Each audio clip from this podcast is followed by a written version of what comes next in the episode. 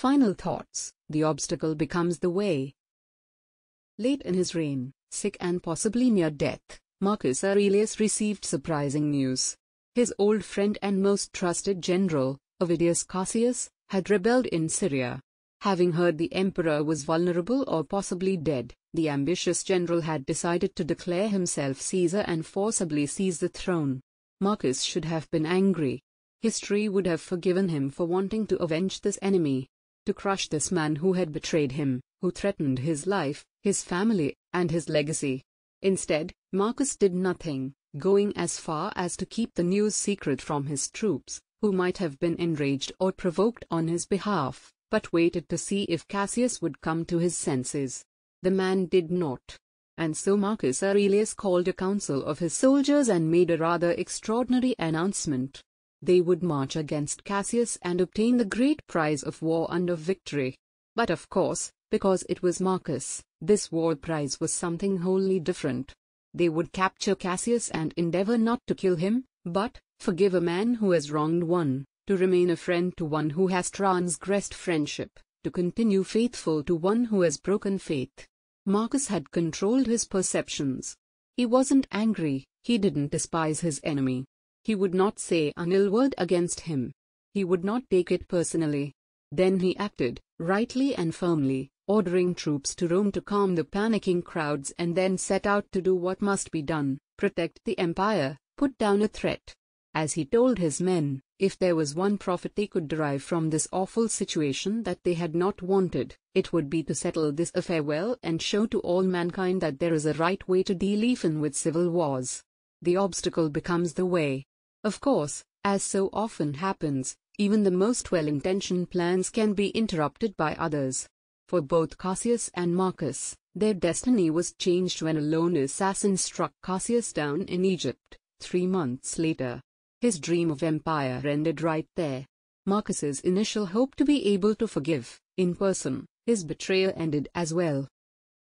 But this itself created a better opportunity, the opportunity to practice forgiveness on a significantly larger scale. The Stoics liked to use the metaphor of fire.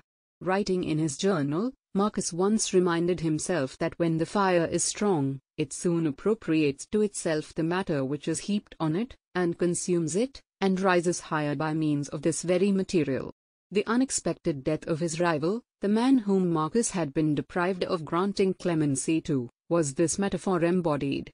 Marcus would now forgive essentially everyone involved. He wouldn't take any of it personally. He'd be a better person, a better leader for it. Arriving in the provinces shortly after the death of Cassius, Marcus refused to put any co-conspirators to death. He declined to prosecute any of the senators or governors who had endorsed or expressed support for the uprising. And when other senators insisted on death sentences for their peers associated with the rebellion, he wrote them simply, I implore you, the Senate, to keep my reign unstained by the blood of any senator.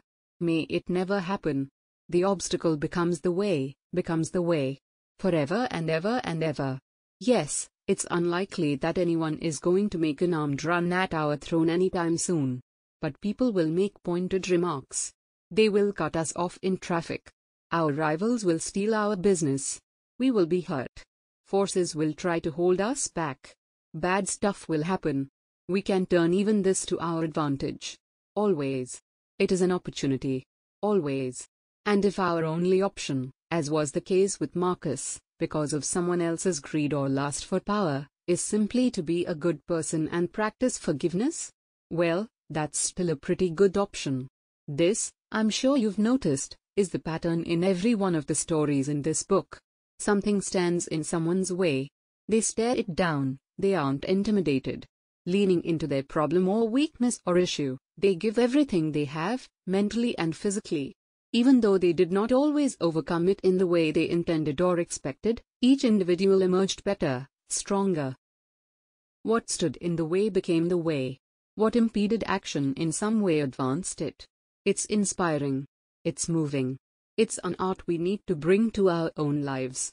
Not everyone looks at obstacles, often the same ones you and I face, and sees reason to despair. In fact, they see the opposite. They see a problem with a ready solution. They see a chance to test and improve themselves. Nothing stands in their way. Rather, everything guides them on the way. It is so much better to be this way, isn't it? There is a lightness and a flexibility to this approach that seem very different from how we, and most people, choose to live. With our disappointments and resentments and frustrations, we can see the bad things that happen in our lives with gratitude and not with regret because we turn them from disaster to real benefit, from defeat to victory. Fate doesn't have to be fatalistic. It can be destiny and freedom just as easily. There is no special school that these individuals attended, aside from, for many, a familiarity with the ancient wisdom of Stoicism. Nothing that they do is out of reach for us. Rather, they have unlocked something that is very much within each and every person. Tested in the crucible of adversity and forged in the furnace of trial, they realized these latent powers, the powers of perception, action, and the will. With this triad, they, first, see clearly. Next, act correctly. Finally, endure and accept the world as it is. Perceive things as they are, leave no option unexplored, then stand strong and transform whatever can't be changed. And they all feed into one another. Our actions give us the confidence to ignore or control our perceptions. We prove and support our will with our actions. The philosopher and writer Nassim Nicholas Taleb defined a Stoic as someone who transforms fear into prudence, pain into transformation, mistakes into initiation and desire into undertaking. It's a loop that becomes easier over time. To be sure, no one is saying you've got to do it all at once. Margaret Thatcher didn't become known as the Iron Lady until she was 60 years old. There's a saying in Latin, vires acquirit eundo, we gather strength as we go. That's how it works. That's our motto. In mastering these three disciplines, we have the tools to flip any obstacle upside down. We are worthy of any and every challenge. Of course, it is not enough to simply read this or say it.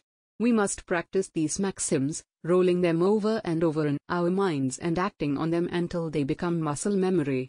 So that under pressure and trial we get better, become better people, leaders, and thinkers. Because those trials and pressures will inevitably come. And they won't ever stop coming. But don't worry, you're prepared for this now, this life of obstacles and adversity.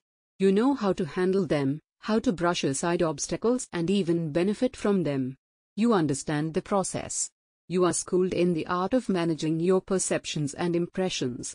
Like Rockefeller, you're cool under pressure, immune to insults and abuse. You see opportunity in the darkest of places. You are able to direct your actions with energy and persistence. Like Demosthenes, you assume responsibility for yourself, teaching yourself, compensating for disadvantages, and pursuing your rightful calling and place in the world. You are iron-spined and possess a great and powerful will. Like Lincoln, you realize that life is a trial. It will not be easy, but you are prepared to give it everything you have regardless, ready to endure, persevere, and inspire others. The names of countless other practitioners escape us, but they dealt with the same problems and obstacles. This philosophy helped them navigate those successfully. They quietly overcame what life threw at them and, in fact, thrived because of it.